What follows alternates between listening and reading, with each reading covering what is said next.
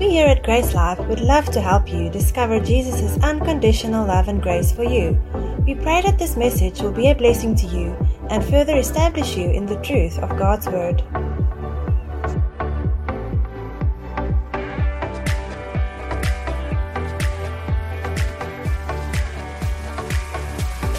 Uh, we are looking at a series called Increased Fruitfulness. And I don't know about you, but you know, this is the second last day of January already. Uh, maybe it's been the longest month of the year. Some people call it January, um, not January. And um, I don't uh, believe in that, even though there might be some challenges. But uh, woo, you made it. You made it payday, didn't you? or maybe you haven't yet, so I'll be praying for you then too. But uh, it's awesome to, to know um, that we are in this year, that this year is full speed going ahead. But um, we're looking not at setting goals, not at um, defining success, if you will, but we're really looking at fruitfulness. And uh, the word really, like, you don't find the word success in the Bible actually, but you found the word fruitfulness quite a bit. Um, and I think then it is something for us to look into. And um, really, the first thing I want to share with you is increased fruitfulness is God's heart for you.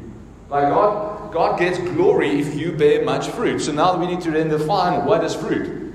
Now, the word says everything produces after its kind. So, first thing, that fruit is people. And I think we think about fruit and we jump to Galatians 5 and we think fruit of the Spirit, and yes, that's true. But what you need to produce after your kind is more disciples, more believers. And that's really what fruitfulness is. So, maybe what is your definition of success? Um, if it is discipleship orientated, then you're according to the word, because now you're producing after your kind. And I think that's why we as a ministry are currently serving in seven locations, because we have a mindset of discipleship to produce after our kind. And that's why Jerusha and everyone else who does announcements stand here every week and say, hey, this is an opportunity to become a part of, or this is a great opportunity to come and meet people, or to come and share with us, or come and braai, pat pat, and fish with us, or come join a life group because we know that what we have works because we've seen it work. And then I said it last week, I think when we say the word truth in the Bible, it's not truth and I'm going to, I don't drink with you because my truth is stronger than your truth. When the word speaks about truth, even the psalmist, says, This is truth, meaning this works. I've tried it, I've tested it, it works. And that's really what we have. And the method really is discipleship because Jesus said, Go out into all the world and make disciples, make apprentices of me. And we've spoken about that in our different groups as well of late. But while we are on, on, on groups, I want just the group leaders, if you can just quickly stand up. If you're a group leader uh, or an assistant leader, please just stand up quickly. I told you I'm going to do this, so uh, don't be so surprised. I just want everyone else to see if you're not in a group, why don't you go to these people and say, hey, when are you meeting? Where are you meeting? How can I be a part of? Because constantly we're looking to draw people into family. And like Paul said, on a Sunday often it's rushed or you, you're just in and out, you don't know what's really happening, or you, you enjoy the service so much you forget to ask. But these are the people, and there's more. They're not all here today. Or in this service, we've got a 11 o'clock Afrikaans service as well. Um, but these are the people who really open their lives, open their homes, and this, this is my life group. So I always tell the group leaders, you are my life group, my Natasha's life group, so we need to know what's going on in your lives, and you need to then minister to the flock. Because you know, Jesus said, make them sit down in groups when he had to feed 5,000 people, and then he gave to the disciples, and the disciples then gave to the people, and that's where the multiplication happened. So I'm not trying to be a superhero pastor. I need group leaders. I need people to help me. Natasha and I need uh, other leaders to take the, the reins with us. And uh, these are the, the, the group leaders. So you guys might sit. Thank you so much for, for being here and for being awesome, for opening your homes and your lives and your, your even your calendar uh, just to be fruitful and to be obedient. So, God's desire is fruitfulness. And uh, Colossians 1, verse 3 says, We give thanks to God and Father of our Lord Jesus Christ, praying always for you since we heard of your faith in Christ Jesus and of your love for all the saints. I mean, that's beautiful. What is, the, what is that that they're hearing? Oh, you heard about Jesus and now you're living holy lives. You're living perfect lives. You're not doing sin anymore. No, you're loving each other. We're hearing about your love. We're hearing about this, this love for you. Because of the hope which is laid up for you in heaven, of which you have heard in the word of truth of the gospel, which has come to you as it has also in all the world. Now, this is amazing. There was a time when everyone heard the good news, everyone in the world. Now, we're not there currently. That's why we're going in mission and we have a church in Albania and we're sending out people everywhere. We have a mission school because we want all the world to know. But look at the next part. It says, and is bringing forth fruit. So, what is bringing forth fruit? Holy lives. No, the message. The message results in love, and then that love results in fruitfulness. So it's bringing forth fruit. And it is also among you, since the day you heard the news, the great grace of God in truth. So, what a lot of people do is they have this journey of holiness or journey of maturity. And yes, there's definitely a journey of maturity. But it says you've been bearing fruit since the day you've heard the message. I don't know about you. When did you hear the message and when are you wanting to start producing fruit? Let's start off on a high note, don't we? Because we have this mindset, I need to do this, and then I need to do that, and I need to go to church more regularly, and I need to do ministry school, and, and then maybe one day I'll bear fruit. Now, in Colossians, Paul writes to them and he's praising them because you've been bearing fruit, guys, since the day you heard the message. And I think, like Henry said in his word, this is the miracle. It's church. We all, if we take now a, a geocode from where you live and we put it on a, on, a, on a screen here on Google Maps and we show you where everyone comes from, if we go a step further and we say, okay, where were you born? And we do the same, we're going to have to zoom out quite a bit. If we look at age, if we look at ethnicity, if we look at background, if we look at what, what job you do, or where you are in life, whether you're married or not, etc., whether you have kids or not, this is the miracle. It's the unity, and that unity is found in the Spirit. And there's some messages that I've shared of late on the unity, which then brings fruitfulness. But the miracle really is that we have something in common, and that is Christ, and that is the Spirit of God. God's heart for us is fruitfulness. If you take one thing home today, take that. God's heart is for you to be fruitful. Amen? Not necessarily success as the world has defined it, but fruitful. John 15, 8, if you don't believe me yet. The Passion says, When your lives bear abundant fruit, you demonstrate that you are my mature disciples who glorify my Father. That's beautiful. You want to glorify God? Receive. Enjoy. Let it overflow. Let it move forward. I cannot help but share this one thing that I've read in the week about Jesus going into the desert or a deserted place, going into a lonely place just after he got baptized. And we know that for 40 days he prayed and fasted, and after 40 days, uh, the serpent, the tempter, came and tempted him. And this writer of a book that I'm reading said he was always so like wondering what. It, it, was like, yeah, there's no tippies, man. Waiting for Jesus to be weak and hungry and feeble. And then he comes. But he says, no, it's actually the other way around. It is Jesus knew that was coming, so he went away, led by the Spirit, to be with God by himself, to gain that intimacy, to grow in the oneness, the union that he was with his Father. And from that place, he was in the strongest place ever to confront the enemy. It's a different mindset, but I like it. We need to have our secret places. We need to have our mountain time. Ask the leaders. We spoke about it on Tuesday night. We need to have that until we get that overflow because we don't come to church to receive necessarily. And if you're here to receive, you're welcome. But if I come to receive on a Sunday, then we have a problem, don't we? I remember the first Sunday after we've taken over from Shane and Magna. I arrive at the Dream Team meeting and I get into the circle and I'm ready to receive. And I look around and no one starts meeting. I realize, oh, God, it's me. And I realize I can't arrive empty, I need to arrive full because now I'm needing to hit. And maybe you like, that's daunting, that's too much, but it's about the mountain time. Jesus went up into the mountain, prayed all night. The next morning, he calls his disciples to him. That's beautiful. And now he's speaking to them and he's appointing 12 apostles. When we look at the life of Jesus, obviously, who wants the fruit of Jesus? I want the fruit of Jesus. Amen. We want the life of Jesus. You can do all things and greater things. Amen? But then we need to adapt to the lifestyle of Jesus. If you want to do the same things, you need to do the same things. You need to have mountain time. You need to have secluded time. You need to have time with God. You need to put this thing down, put it away, out of reach, put it off. Yeah, but my Bible is on it. Well, get another one. Amen? Now you're like, oh, I wish I said yes. Yes, all right. Yeah. Let's go on. Colossians 1, verse 9 says, For this reason we also, since the day we heard it, do not cease to pray for you and to ask that you may be filled with the knowledge of his will in all wisdom and spiritual understanding. You see, the prayers of Paul are really amazing. He never prays that you would stop sinning. Never. He always prayed that you would understand more of who you are, not become more. That you will grow not in who you are, but in your understanding of who you are. And last week's message was really, let me try and remember the title, it was the progressive realization of reality or revelation of your new nature reality. It is gaining your understanding of who you've become, not of who you're becoming. You see, the new nature, the new birth happens so quickly. Sorry, ladies, the new birth is much quicker than the natural birth, isn't it? It happens so quickly that you basically need the rest of your life to grow in the revelation of what happened in that moment.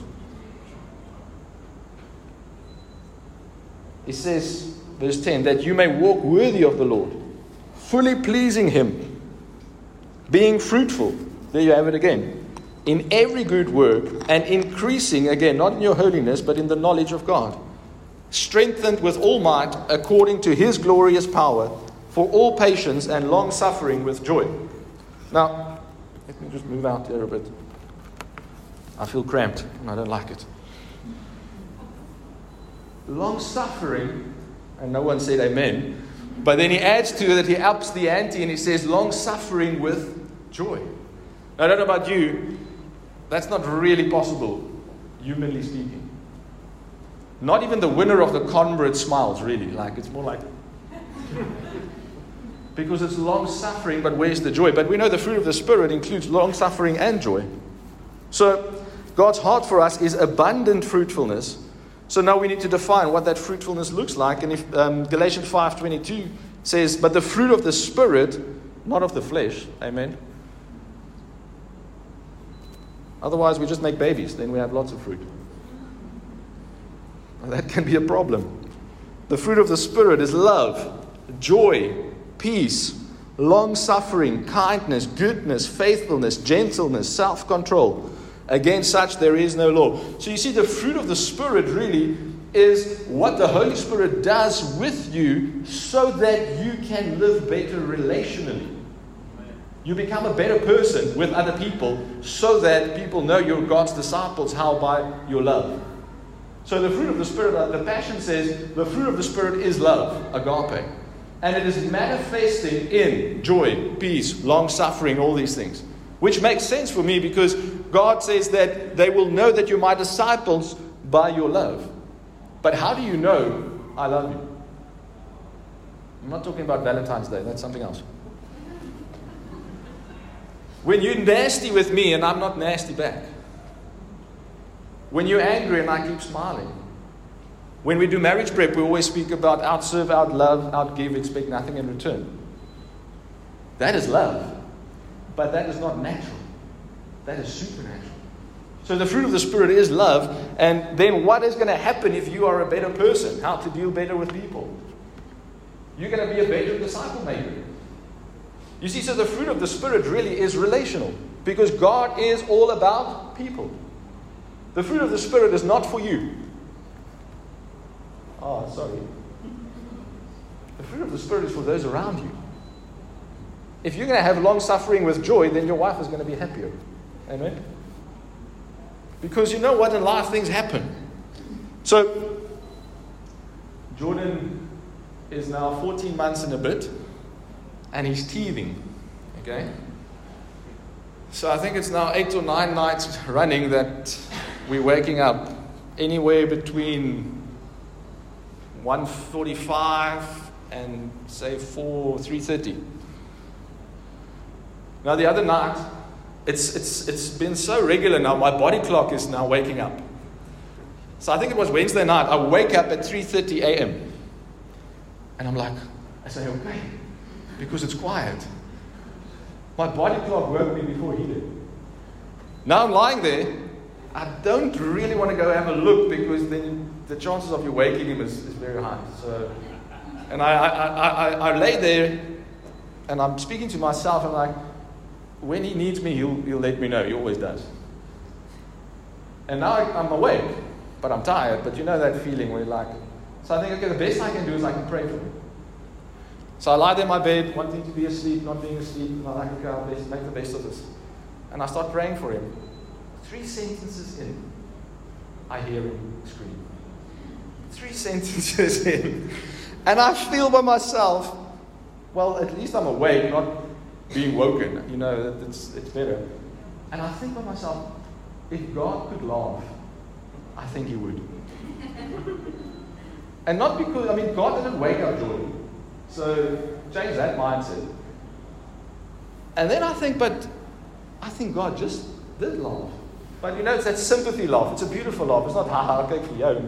It's like, uh, I'm sorry, my son. Like, I'm like, well, well done, but you need to go now. You need to get out of bed. Like, I mean, God's not going to get out of bed. Like, I have to. God's not in bed. And I realized in that moment that I have a deficient view of who my Father is. Because my God sits in the heaven and he laughs, according to Psalm 2, verse 4. The one who sits in heaven laughs. Now, sometimes he's laughing with you, sometimes he's maybe laughing at you. But isn't that a beautiful picture? And, I, and, I, and, I, and I, I'm busy in that moment, and I think by myself while I'm trying to put him to sleep, if I phone my dad now, my, my father, my biological father, and I tell him this story, he's probably going to laugh. And I'm like, but that's God. God is a father. And then I have this idea, we always have this idea about the Holy Spirit, and it's, it's this, this title. But then 2 Corinthians 13, verse 14 says that we have communion, we have fellowship, we have intimate friendship with Him. And no one has yet to call me the Peter today. Please don't. don't even call me the pastor or pastor. Like, I'm just Peter. But don't call me the. I think you, you were the this morning, huh? Or no, sir. Sorry. No, we're just joking. Um, but we have this idea of the Holy Spirit that it is holier than thou, higher than thou, further than thou. But He's living in you. He's closer than a friend. And then I thought about the jolly spirit, and I thought, like, well, some people would be offended, but it is the Holy Spirit, but it's the jolly spirit. He really is the jolly spirit. He is the happy one. He is really so, so happy. Now, I had to go look at the word jolly, and it means to be happy and cheerful, to encourage someone in a friendly way, or a party or celebration. I don't know about you, but that sounds to me like the Holy Spirit. He's the encourager, he's the one that's happy, he's friendly, and he is really cheerful. Because Psalm 2, verse 4, like we said, in the heavens, he sits and laughs. The Living Bible says, But God in heaven merely laughs. He is amused by all their puny plans. So sometimes we get so serious about the kingdom, and we should. The kingdom is serious business. But I think we get so serious that we become unlike God. Think about that. That's a bit of a truth bomb. We become so serious about the things of God that we stop looking like God. And then we have the Batman movie, and someone secular at that to say, Why so serious? You know, it's serious business, but it's family. If that challenges your thoughts about who God is, go to Luke 15 and read about the prodigal son. They didn't just kill the fatted calf because they were hungry. That's what you did at a bridal feast, a wedding. It's a party. The wine was done and finished and clear. And what did Jesus do? Make more than enough. You see, our religious boxes have put backward collars, and we, we gave God a backwards collar, and we put him in, in a black attire and we put him in a corner. You see, heaven doesn't have a confession booth, but I'm sure it has a dance floor.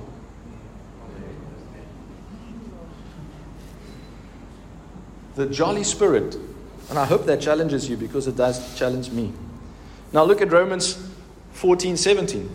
It says, For the kingdom of God is not meat and drink. Some of the translation says it's not rules, it's not traditions about eating and drinking. Okay?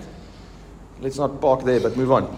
But righteousness and peace and joy in the Holy Ghost.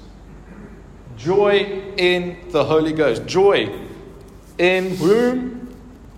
The Holy Ghost. The Jolly Spirit is not that foreign of a concept, is it? But the word in there, like if you look at if you do Bible study, you need to look at every word. Now, if you pick a verse or a like this, John uh, Romans 14, 17, if you want to study a word, probably the last word you want to study is the word in. But I went and I studied that word. You know what it means? It means to give yourself fully. So you want more joy, it's not about stirring up joy and tickling yourself. It is about giving yourself fully to the Holy Spirit. And I don't know about you if you've been in a place where joy just breaks out in a prayer service or under the presence of the Holy Spirit, and maybe you think it's weird. I did too. But it's those who are willing to give over fully that experience it. The others who's like, nee, hier is weird, hier is nie vir my nie, hier is nie lekker nie. You're not going to have it. I've stood there and I'm like, they're praying and people are falling over. I'm saying, actually funny. Nee. ek val nie. Because the spirit of the prophet is subject to the prophet. You decide how much of the Holy Spirit you experience. Like we said, you, you decide how good Sundays are, not me. You decide. Your expectation your, um, will, will, will breed your revelation and what you receive. So there's joy where? In the Holy Spirit. The Living Bible says, For after all, the important thing for us as Christians, I love that. that what is the important things? Let's focus on the important things. What are the important things? It is not what we eat or drink, but stirring up goodness and peace and joy from the Holy Spirit. You know, the word in the Living Bible speaks about goodness, where the King James speaks about righteousness, because the righteousness in that sense is not the righteousness that we get when we receive Christ, it is the goodness which we have amongst each other. It's relational righteousness. You can go study it out in the Greek. Because that is the fruit of the Spirit. It's relational righteousness, it's goodness, meekness, temperance, joy, long suffering. You're becoming more likable. You're becoming more popular. If you want to. Who wants to be around happy people? I want to be around happy people. I want to be a happy person. Amen? I want to be calm. My revelation so far for this year, there's many, but one of them is calmness increases influence. Think about that in business. Think about that in family. When everyone is like, wat gaan ons eet vir Kersfees and who's going to do what and you just calm. After everyone doesn't know what to do, they're going to look to you and say, well, what did you iets to say? Like, at work, when everyone is like flustering and this and that, like if you just calm, then you, and, and I think that's what Jesus, he, he, he oozed that, that calmness. Because you know what? Happiness is not joy. Let's use Jordan again as an example. When he sees his milk bottle, I mean, those little two front teeth of these is shining brightly, and he is like hopping if he could. And it's not joy because it's fully the flesh. because as soon as he's hungry, that smile is disappearing again. But joy is irrespective of circumstances. It is a spiritual reality, whether you're full or hungry, whether you're rich or poor, whether you are on top of the world in the natural or right at the bottom. Joy is uncircumstantial. Joy is spiritual. Joy is not something that comes and goes. Joy is not a yo yo. It is who God is, because the Holy Spirit says this is the important thing that we have joy from the Holy Spirit. The Passion Translation For the kingdom of God is not a matter of rules about food and drink, but it is the realm of the Holy Spirit. I love this one. The kingdom, what is the kingdom? The kingdom is where the Holy Spirit lives. We cannot split Holy Spirit from kingdom living. And we've done that for too long. You get into the kingdom, and then maybe for some, if you really want to get the Holy Spirit, and then really for some, you overflow in ministry. The kingdom is the Holy Spirit. Being born again is receiving the Spirit because it's a spiritual birth. And if you have no idea what I'm saying now, there's three messages on SoundCloud. Please go and listen to it because I'm building on them. The kingdom is not a matter of rules about food and drink, but it is the realm of the Holy Spirit, filled with righteousness, peace, and joy.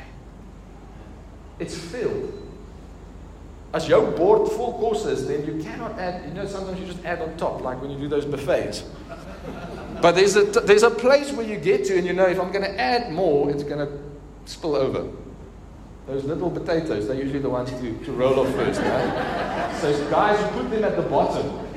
Okay? And then you put the salad and everything on top. And then also, when you walk, it looks like you're healthy, but you've got the good stuff underneath. So, who said I'm not giving you good tips at church, now?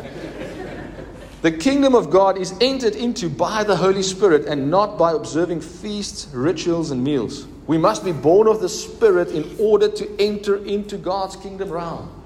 Think about that. Jesus says, My he says to Pilate, My kingdom is not of this world. Yet we want to make God's kingdom of this world. I'm going to excel in business. I'm going to excel in this. I'm, that's of this world. Sorry. Go do business, but bring the true kingdom, the spiritual kingdom, into business. And draw people out of the natural realm into the spiritual because that is the kingdom of God. And you're not an heir of this world, you're an heir of that kingdom. We must be born of the Spirit in order to enter God's kingdom realm. To have the Holy Spirit, listen to this. To have the Holy Spirit is to have the realities of God's kingdom. Ladies and gentlemen, stop waiting for something more. Start enjoying what you've got.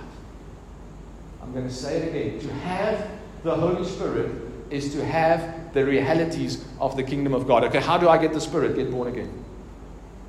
That's it. Now, what is baptism in the Holy Spirit? I believe it's just an activation of we don't know what we've got, so let's tell you what we've got, and now some of us start praying in tongues. I prayed in tongues by myself in my room. So I didn't need anyone to lay hands on me and stir me up. I was like, Lord, what is this tongues thing? I see it in the Word and I don't know, and I don't know where it comes from, and when I see it in church, it doesn't make me feel at peace. So, and the next moment I'm praying and I'm like, as if the Holy Spirit says to me, listen to yourself. I'm like, yes, I know I'm ranting. He says, no, not that. He says, You're not praying in Afrikaans or English anymore. You are praying in a heavenly language. I didn't get the Holy Spirit in that moment, but I realized what I had gotten before, and that was activated in me, and I haven't stopped since. You know, when I simplify things, I believe I'm doing my job. Teaching is not to confuse, preaching is to simplify, to make things happen because we have the Colossian church bearing fruit from the day they heard. So they had to hear what? A simple message. If it's overcomplicated, then we cannot bear fruit from the start. But it is get from, born from God, born from the Spirit, have then you have everything. You have what Jesus had. Woo! Sorry. And yes, like depending on which side you are. You have what Jesus had. Some will say, oh, that's no more excuses. And I would say, yes, let's go. But there's a maturity, there's a working it out, there's communion, there's fellowship, there's, hey, how do you do this? How do you do this? I prayed for people like Trent said the other day. I haven't raised someone from the dead, but I've tried. I've, I've been next to him a few times and we've tried, and we're going to keep on trying because we haven't seen that what Jesus has seen yet, but we don't need more Holy Spirit. We just need to know who we are better, and then we'll see it happen. Because we are heirs of a kingdom, and that kingdom is the Spirit. Listen to verse 18 from the, the Living Bible. If you let Christ be Lord in these affairs, God will be glad, and so will others. So, what we think is we need to please God. And that's not what that verse says. The verse says God is glad, God is happy, God is joyful. So let Christ be Christ because then you're giving glory to God's plan. You're falling in line with His flow, and He's going to be happy because He wants to be happy. He wants to be full of joy. He is the Spirit of joy. In this way, aim for harmony in the church and try to build each other up. Again, the fruit of the Spirit is for harmony. Joy is godly. You want to be more like God? Tell your face. Now, what I'm not telling you is these are the five steps to smile. To smile more. No, what I'm saying is when we realize what we've got and we realize that it's from a different realm, that it's a spiritual thing, then before we know it, people are going to say, hey, you look different. You look lighter. You look happier. What's up? And then the word says, Be ready with an answer when they ask you for the hope that's in you. Everyone is complaining. Everyone's worried. Everyone's this. Everyone's that. Why not you? Oh, let me tell you. I've got the joy. I've been anointed. Oh, you're one of those? Yes, let me tell you. I'm so happy I can't, I can't help it. But you're not worried or this or that. Like, no, because I have a father. And he's given me his spirit and he's invited me into his kingdom. Psalm 45 7 says, You love righteousness and hate wickedness. Therefore, God, your God, has anointed you with the oil of gladness more than your companions. All your garments are scented with myrrh and aloes and cassia, out of ivory palaces by which they have made you glad. Your aroma, if you will, in the Old Testament was linked to your emotion. So myrrh was a, was a sign of happiness. That's why perfume, ladies, makes you smile. Or used to. But maybe you're so rushed these days that you just spray and run. Take a moment and just enjoy the aroma. God gave you scent, He gave you that happiness and that joy to enjoy that moment. I love the Afrikaans there. The oil of gladness, the Afrikaans is vreugde olie. Just like that. You can go check it out. Huh? You don't need to, you don't need the, the Strongs or the, you don't need a lexicon for that. You just know what it means. It's a prophecy about Jesus and saying that you've been anointed with what? The oil of holiness. No. The oil of righteousness. No. The oil of never sinning. No. The oil of gladness. Vreugde olie. I don't know what your church background is, but I was 10 years old. And I won't say where I was, but I was in church, a church. And we walked out of that church, and I said to my dad, 10 years old, I said, Dad, why is no one smiling in church? A 10 year old boy, I knew something was wrong because my God is a God of joy. It shook my dad so much that he changed. We left that church and we went to another church. What is our testimony? Who's asking that today? And I'm not putting a heavy on you because, again, we're not going to walk out here and remind ourselves to smile more. That's not it. Jordan smiles every time he sees a bottle, and that's not, that's not lasting. It is to realize that God is happy. God is happy in his essence, his love. Have you seen a bride on a wedding day? In love. And usually that love comes with what? A massive smile. I remember the day of my wedding, my cheeks were sore from smiling so much. God is love. God is happy. God is glad. And guess what? You made in His image and likeness. Cheerfulness, gladness, joy. The ERV says, You love what is right and hate what is wrong. So God, your God, chose you to be king. It's a prophecy about Jesus, giving you more joy and honor than anyone like you. Now we know we live after that, so we have it all. Peter, but that's Old Testament, anointing stuff and oil and all that goodness. Okay, let's go to Hebrews 1. You have loved righteousness, verse 9, and hated lawlessness. Therefore, God, your God, has anointed you with the oil of gladness more than your companions. You see how the Bible is intertwined. You cannot get away from the old and. You cannot split the two. Because Psalm 45 is a prophecy, and now the writer of Hebrews links to that prophecy, and now he's going to show you the fulfillment of that in Christ. Again, you can check out the Afrikaans, vreugdeolie, gladness. So in Hebrew, the word gladness in Psalm 45 is cheerfulness, gladness, joy, and rejoicing. And then we have the luxury, because it's in the New Testament, to look at the Greek. And the Greek then is exaltation and extreme joy. Just when you thought like it's like a political smile, you know, that, that wave, that royal wave, that's not it. it is extreme joy. It is exaltation. It is like winning the World Cup stuff. It is like Max Verstappen on the last lap of the Abu Dhabi Grand Prix. Except that you don't worry if they're going to take it away from you once you go over the checkered flag. Because this is lasting. This is what we've got. We've got the joy of gladness. It is Jesus and it speaks about the ceremony of his anointing. It uses as an emblem the divine power and majesty. What does it use? What is the emblem? What is the message? What is it that Jesus carries that the Bible wants to convey to us this morning? In his royalty, in his majesty, in his power. What is it? What personifies? What is the, the, the, the like it's a, what a school of fish? What is that word that brings all of who Jesus is basically together? And you guess what? One of them is joy. It's joy. Jesus is joyful. He is happy. Yes, he cried, and yes, he did powerful things, and yes, he sweated blood, but in his very essence, he was anointed with the oil of gladness. It is interesting to note that the Son of God's majesty, his divine power, is linked to that very anointing, the oil of gladness. Now, actually, it shouldn't surprise us because we all know Nehemiah 8, verse 10 that says, Then he said to them, Go your way, eat the fat and drink the sweet. And someone said, Amen. and send portions unto them for whom nothing is prepared. For this day is holy unto our Lord. Neither be you sorry. The word sorry there is not excusing. It is, um, it is don't be downtrodden, don't be sulky. For the joy of the Lord is what? Your strength. What is the word strength? For me, the word strength is also speaking about power. In Acts 1 8, Jesus said, Go and wait on the, on the mountain because what? You're going to receive power. You're going to receive spiritual power. You're going to receive anointing. You're going to receive what? The oil of gladness. You've been now anointed like Christ was with that strength. And it's not your joy, and that's the beauty of it. And that's where we can say, Thank you, Jesus. This is not a pressure message. This is me tapping into who Jesus is, the fact that He is happy, that He is full of joy, and I now get to be like Him because He is my source, and now His joy, like the word there says, becomes my strength.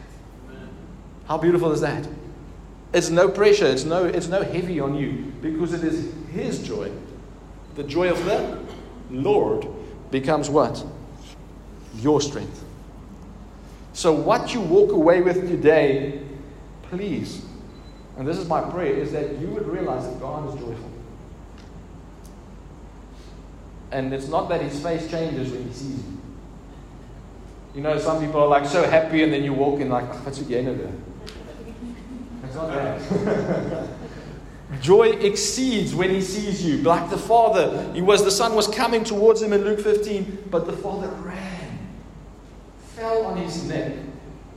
Very interesting word and kissed them. The word kissing there is in the continuous tense. It means he kissed, kissed, kissed, kissed, kissed, kissed, kissed, kissed, kissed, kissed, kissed them.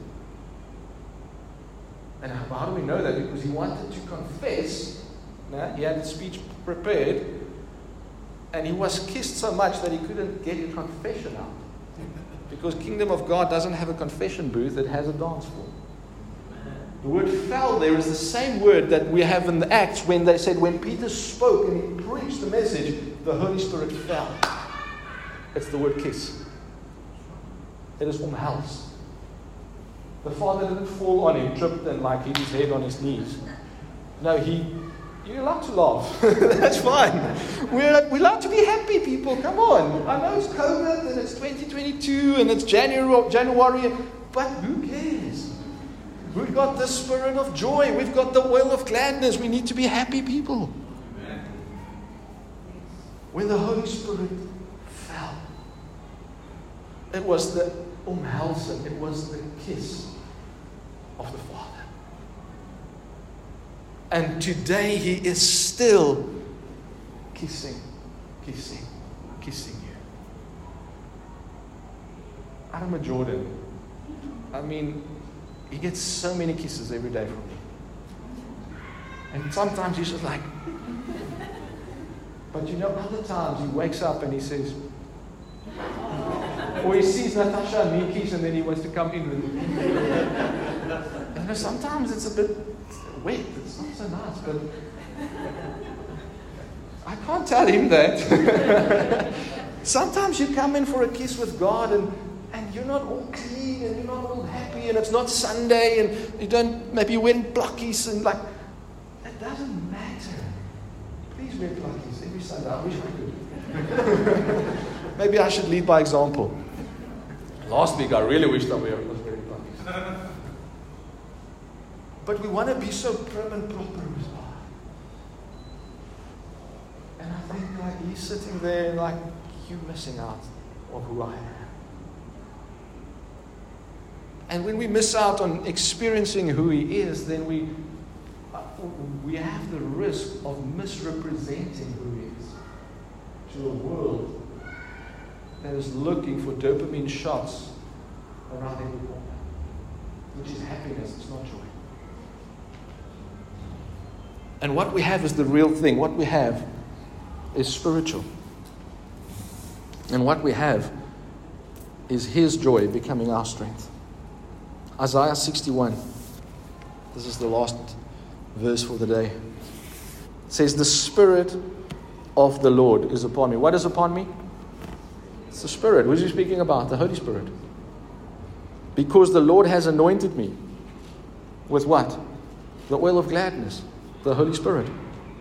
to preach good tidings to the poor. He has sent me to heal the brokenhearted, to proclaim liberty to the captives, and the opening of the prison to those who are bound, to proclaim the acceptable year of the Lord and the day of vengeance of our God, to comfort all who mourn, to console those who mourn in Zion, to give beauty for ashes. And look at this the oil of joy for mourning, the garment of praise for the spirit of heaviness. That is the fix for depression. That they may be called the trees of righteousness, the planting of the Lord, that he may be glorified. The oil of joy isn't just for Jesus, it is for all of us. Because the Holy Spirit was what? Poured out on the day of Pentecost. And he is not climbing back into some jar. He is poured out. And like Mary poured out the perfume on Jesus' feet, and the whole room was filled with the aroma. When the Holy Spirit is poured out, the word now says, In Him we live, we move, we have our being. The whole world is filled with the aroma of God. But guess what? We get to say, I don't want to just be filled. I want to be anointed. I want to receive. I want to be poured in so much that I can start pouring. I want to be the one that just fills the room. And guess what? The lady was Jeremiah where he came to the, the, um, the widow woman. And she said, I have nothing to give you. And he said, no, What you have, give me. And maybe you feel like that today. I don't have much to give. How can I be happy? I don't deserve it. Or I've messed up so many times. What you have, give. And what you have usually is just yourself. I stood on the beach, Jerry's bag, nothing was there, no money, there was no offering bag. I just had myself, and that's where I got saved. I said, Lord, what I have is me, and I'm giving up. I'm like, I'm done. And I stood there with water this deep. And guess what? I cried. It was tears of joy. Because I felt the touch, the presence, the experience of the love of. And in my most down and out state, I felt that love. And you see, that joy is, is deep. It's not laughing at a comedy show. It is an inner peace. It is a washing it is an anointing. It is as if you are lubricated on the inside. And everything that was missing and broken and dirty, the Holy Spirit just washes through you in that sense. It brings comfort, it brings joy. A garment of praise for the spirit of heaviness. You can go and look at this and you'll find it so many places. And when did the widow woman's, when did the oil stop flowing? When the, all the jars were full. If there were more jars, I mean, God's not limited. There's enough Holy Spirit for all of us. That's the point. As many as are wanting to receive, He will fill. And the beauty is, He filled, in, in that picture, every jar wasn't just like, well, yeah, okay, we need to. You know, when, when the Coke bottle is almost there and everyone is thirsty, and you put all the glasses and you just a bicky, bicky, bicky, and then you put them like next to each other. That'll be fair. If you're a parent, then you, you say, okay, you pour and you choose, and then you know it's going to be like, it's going to be there. The Holy Spirit doesn't work. He fills you completely. He fills you until it overflows because the word says, out of your bellies will flow rivers of living water, rivers of joy. The oil of joy is for all of us. For those with the spirit of heaviness, there's a garment of praise. For those who mourn, there's the oil of joy. For those who mourn, there is consolation. For those in ashes, God wants to give you beauty. So that we may be called the trees of righteousness, the planting of the Lord. Why? The verse says it clearly that he may be glorified. You want to give more glory to God? receive, enjoy, and live by the Spirit, the anointing, the oil of joy. And people will see, well, this is not natural. this must be God. I know who you used to be. I know what you looked like. I know how you walked. Not in this, in this campus, but when we led a previous campus in Durbanville. I could literally, there was a lady, she came in, she was wearing just black. And the Holy Spirit said to me, Watch that. Like, I mean, sometimes I wear black, there's nothing wrong with it, but you could see that was her personified. And after three weeks, I think she was wearing a grey scarf. And I was like, okay. Mm-hmm. And then she started wearing a grey shirt with a black jersey. Literally, you could see the transformation. But it wasn't just in her clothing, it wasn't the way she carried herself, the way she looked at you, the way she entered the door. Not that more things happened, she didn't become more, but she realized more of who she was. Identity. The spirit of joy was, was bubbling up on the inside of her because Paul writes to Timothy and he says, fan into flame, stir up the gift. And that's what I want us all to